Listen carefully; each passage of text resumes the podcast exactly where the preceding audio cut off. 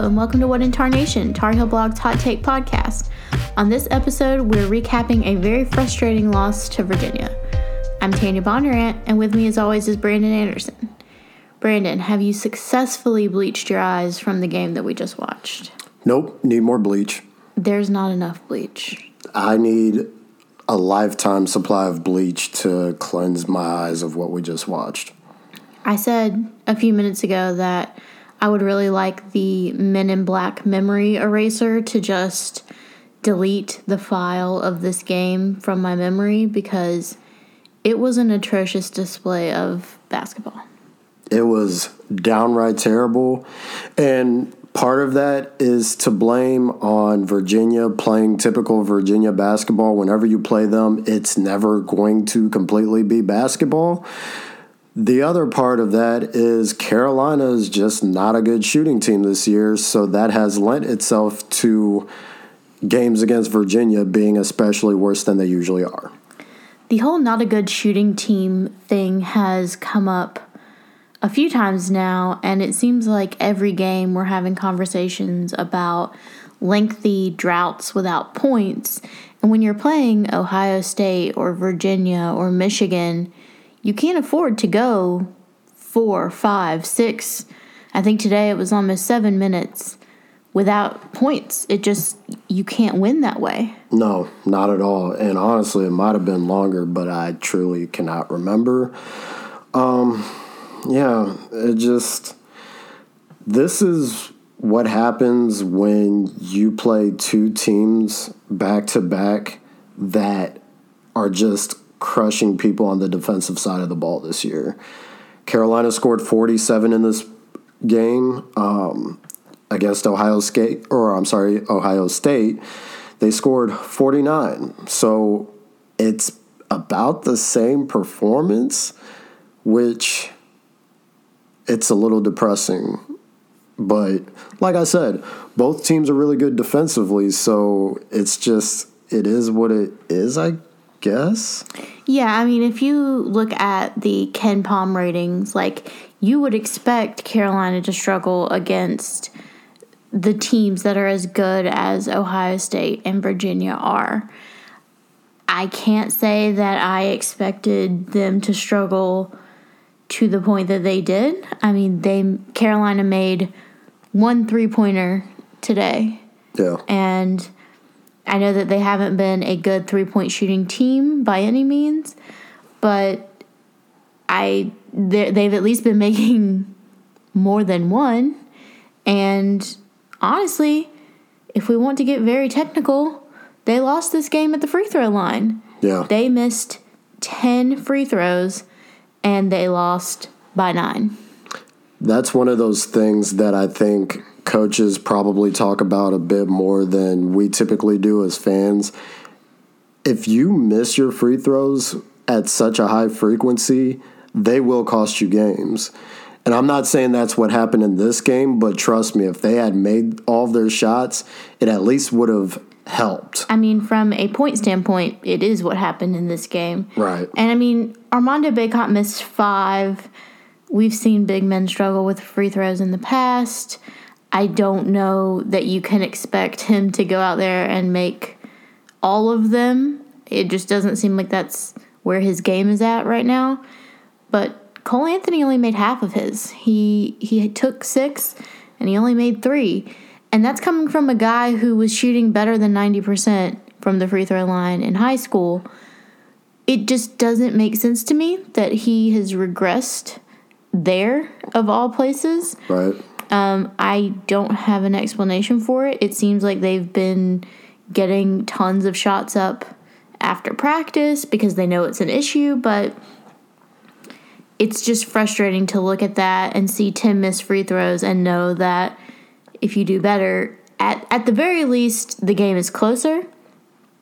And if you make all of them, you win. I think it goes without saying that we typically give big men a little bit more forgiveness when it comes to the free throw line. For sure. They're rarely going to be shooting in like the 90% range.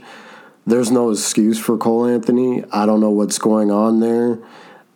I, I can't begin to. This all reminds me of, I believe it was the 2013 14 season when UNC just couldn't buy free throws. And it was like the most frustrating situation ever.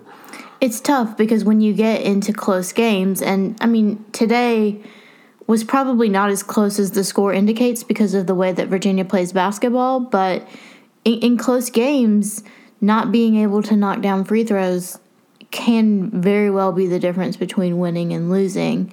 And this team has not proven thus far that they are capable of making them in any kind of consistent way.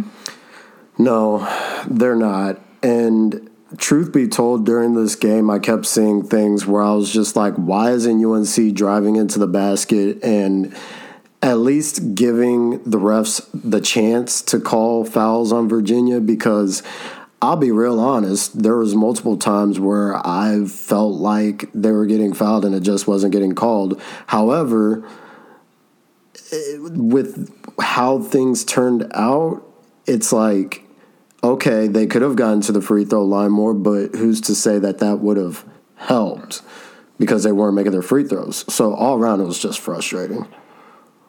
I guess now is a pretty good time to talk about the what was probably most surprising to me was that Armando Bacot started the game, and when he left the game against Ohio State with a sprained ankle that looked terrible, I think we all were understandably assuming that he was going to miss at least a couple of weeks.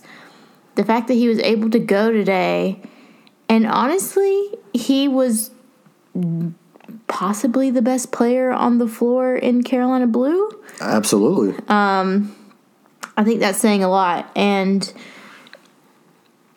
it makes it makes what happened even a little more frustrating. I think because if you play when when Carolina lost to Ohio State, it was easy to look at it and say like the game probably would have been different if Bacot had been in there. The points in the paint that Ohio State was getting just it seemed like it would be different with Bacot's presence down low. But Carolina really didn't have any excuse for how poorly they played today. Like there's nothing you can point to and say like, "Oh, like well, there's there's this thing or that thing.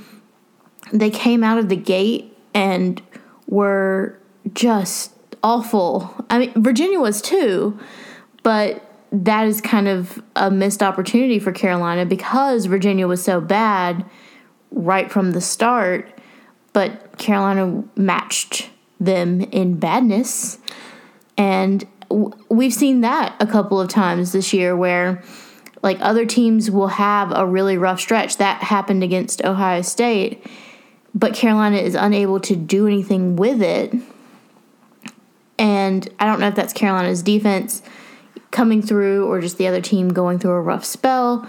Hard to really say, but the the point there is that the offense is letting them down over and over and over and it's it's got to be frustrating for them. It's got to be frustrating for Roy Williams because it's incredibly frustrating for me to watch.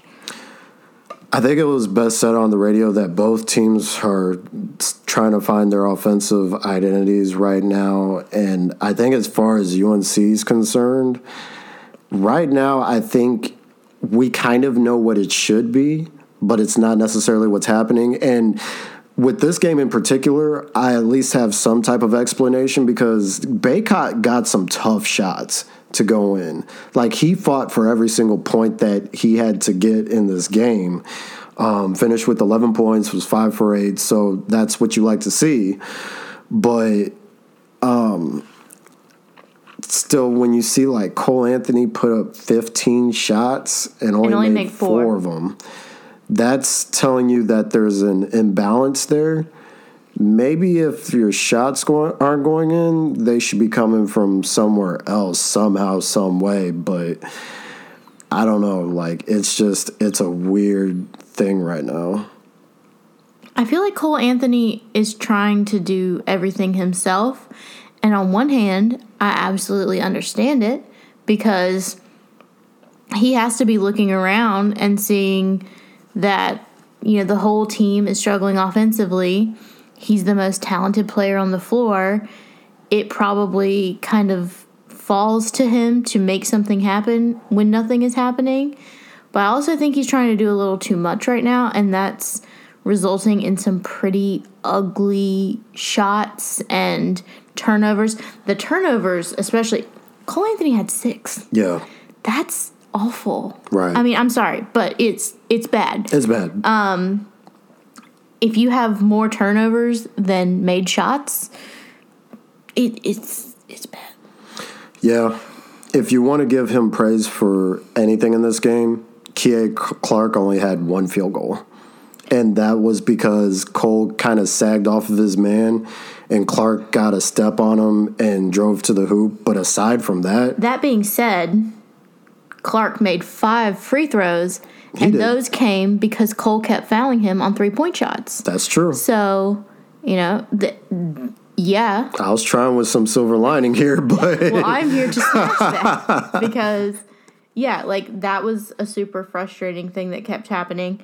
Was and and it wasn't just Cole. Like I felt like multiple times, Carolina played good defense for like 28 seconds and forced Virginia into a bad shot, but fouled them on that bad shot, and then they got free throws. Yeah. And, and they made 72% of theirs. So that's a big difference. And Virginia got a lot of help from their bench. They had two players in double figures off the bench. Carolina just didn't. They had two players in double figures, full stop. And Anthony Harris and Jeremiah Francis actually got into this game for the first time this season.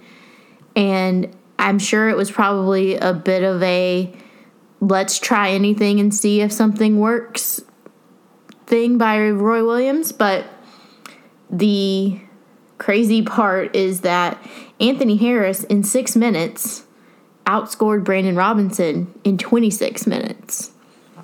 Mm. And Anthony Harris and Jeremiah Francis combined in nine minutes only had one less point than Garrison Brooks had in 33 minutes.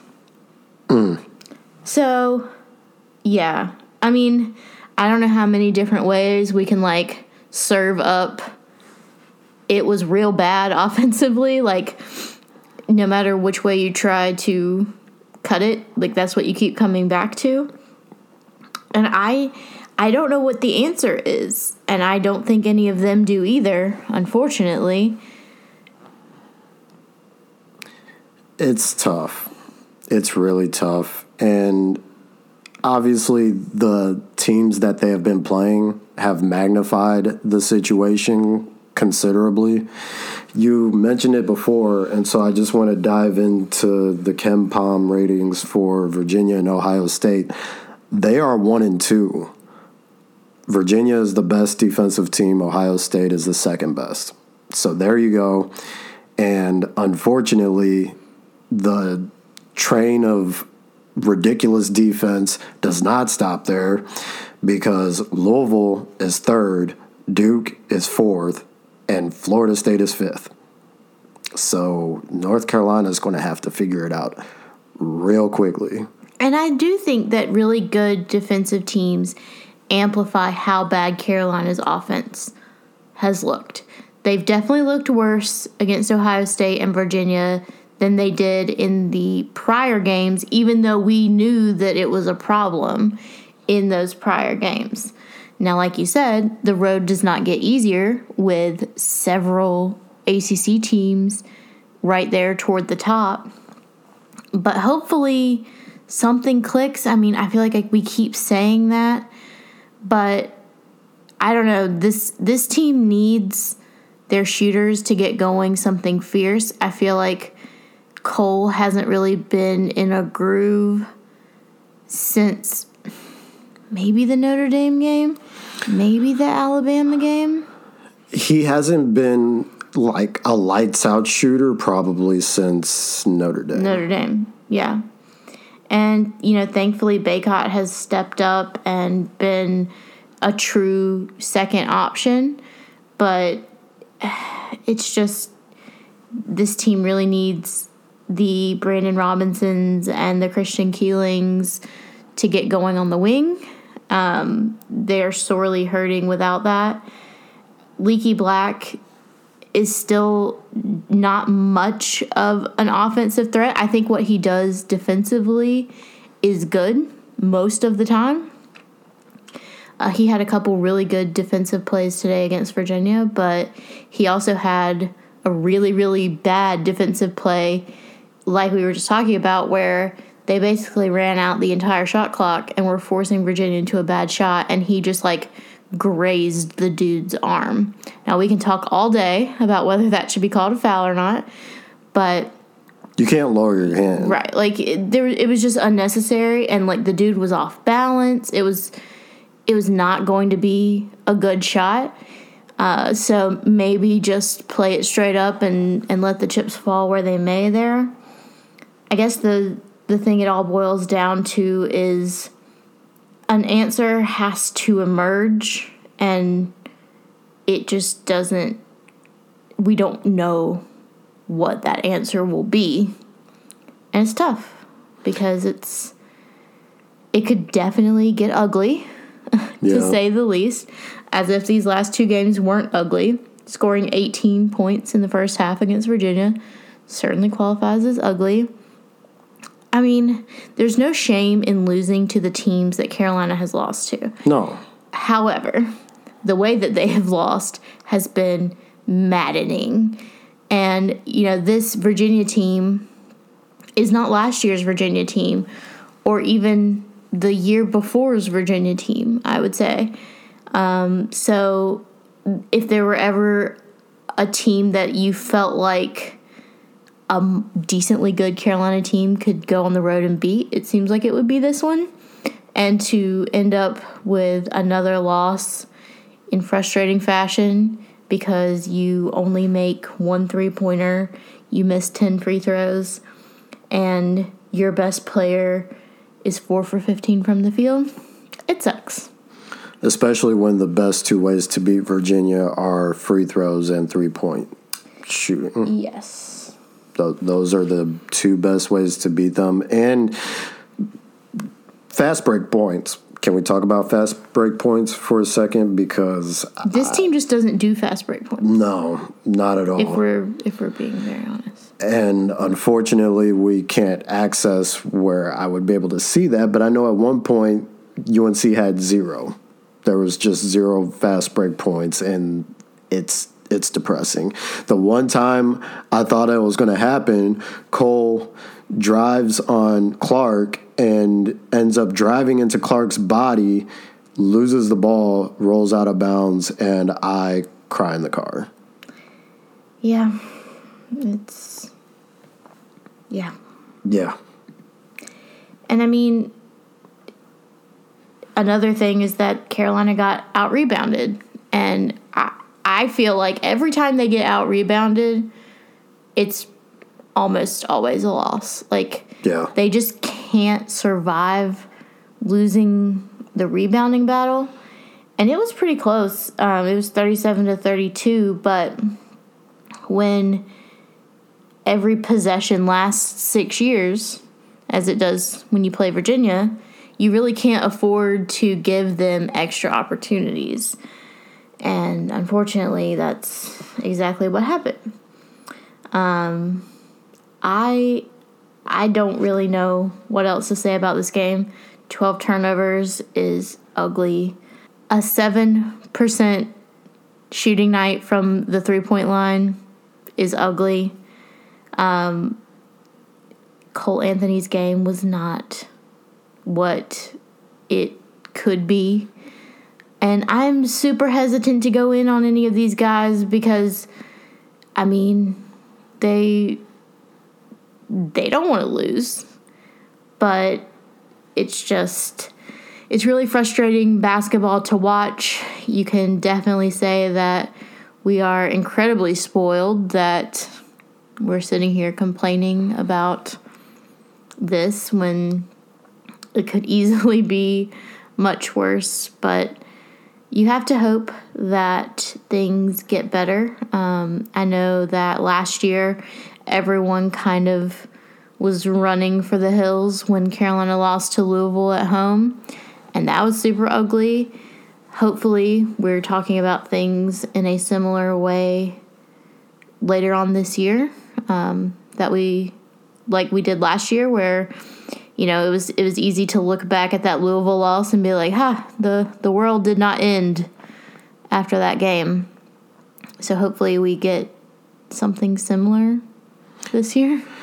Yeah, I think it'll be fine. And This is me attempting to grasp at silver linings. it goes back to what I've been saying all week.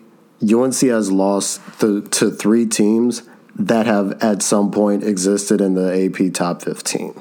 yeah. So there's no reason to really take too much pain and anguish away from these three losses. It's just one of those things where maybe Carolina was ranked higher than they probably should have been. I don't think they're ready to be in the top 10.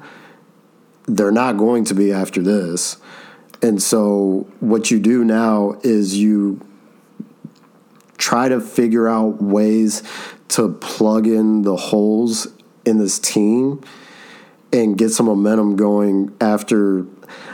So they have Wofford next, right? And then Gonzaga. And then they go into this stretch where they don't even play an unranked team for like ever. I don't even A think. ranked team. I'm sorry, a ranked team for like ever. So then basically you take those games and you try to work out as much as you can. And I'm not saying that they're going to win all of them. Honestly, they still run risks of losing any of them. But I do think that you'll at least have somewhat of a better chance of figuring out some of these issues when you're not playing these teams that are just suffocating on defense. So uh, that's kind of where I'm at right now. Yeah, the Gonzaga game is definitely going to be a difficult one. I don't think anybody is doubting that. But aside from Gonzaga, the schedule is more favorable than it has been to this point. And I mean, let's not pretend like Roy Williams teams have not taken some very early WTF losses before. They have. And I don't even know that any loss so far this year has qualified as that because they've all been good teams.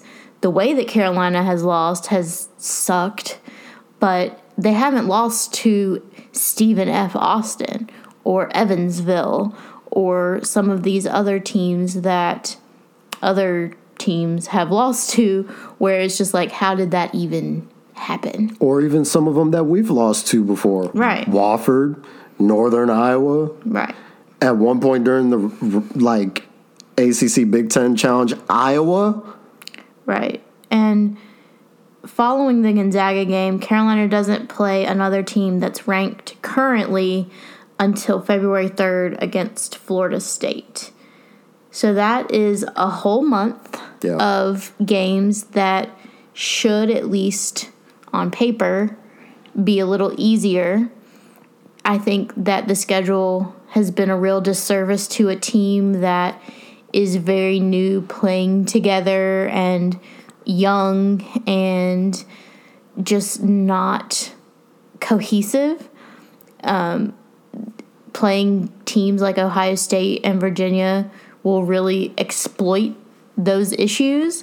Whereas if if you played them in February, it could very well be a different story.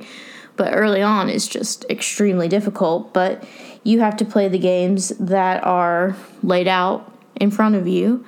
And unfortunately, this is what Carolina has been handed. Now, hopefully, we can get through this next stretch of, again, teams that, at least on paper, should be easier. And if we can get through that stretch with only one or two losses, knock on wood, Right. I think things will look a lot better. But um, I think that Roy Williams has always said it best in that you never you're never as bad as you are when the ball's not going in, and you're never as good as you look when the ball is going in.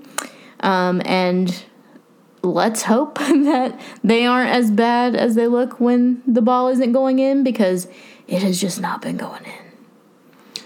The last thing I'm going to say before we get into best and worst of this game there's people that, or I'm sorry, are people that feel as though this team may run the risk of not making the NCAA tournament. UNC is going to make the NCAA tournament. I'm very willing to say that, have it be recorded, save it in the archives, play it to me again in March. This team's going to make the tournament. I think we all need to just take a breather. It will be fine. There will be problems. Like, there's already problems, and they're going to have to figure out ways to navigate through them. But, like, I don't think that the ACC schedule dictates that they will have the worst time in the world getting through some of this stuff. Like we were talking about what they have coming up after Gonzaga. So just in ACC play, they start with Georgia Tech, play Pitt, play Clemson, play Pitt again, play Virginia Tech, play Miami State, Boston College, and then you finally get to ranked Florida State it'll be fine. I mean, the thing is that college basketball is not having a great year overall. Like It's I bad. think I think that there are no super amazing teams. Um, any team can be beat. So I'm not worried about the NIT. I'm not worried about the NCAA tournament. I don't know why anyone is worried about those things right now because they feel like a century away at this point. Um, I think people just want to be the first one to call something. And, like, in a situation where Carolina does end up in the NIT, people want to, like, go back and be like, see, I told you. And that just is super unproductive to me. So I don't see the point in getting worked up about where Carolina is going when the season's over. Right now, we'll we'll know more in a couple months. Um, but I think it's just if you haven't opened Christmas presents, I don't want to hear about the NIT. I don't want to hear about the NCAA tournament. I don't want to hear about any of that right now. The biggest threat to their season right now is health. Yeah. That's it. And and like I said, maybe they do end up in the NIT. I don't know what's going to happen. But like why does it matter on December 8th? It doesn't. What matters now is that we have Wofford coming up, and that will be in Carmichael, and we'll see how that goes. Yep. Tanya, best of this game. Oh god. um I was really excited to see Jeremiah Francis and Anthony Harris. I think that if Carolina can get them back and get them going up to speed, they will present some good options um, that we've been lacking to this point. So that's my best of. What was your best of? I think I'm going to say the same and throw in Bacot because honestly, we expected him to be out so much longer than he actually was that this is a game changer. We may not have won this particular game, but getting Bacot back this soon, especially before you go and travel to play Gonzaga, is huge. Um, Anthony Harris and Jeremiah Francis being available now, both also huge because it gives you depth in the backcourt, which we had next to none of before. So that's definitely best of the game for sure. Tanya, worst of the game? Everything else. Yeah. I mean, I could go into details. Like, I could say it was the turnovers. I could say that it was the scoring droughts. I could say that it was the three point shooting. But it's just quicker for me to say that it was everything else.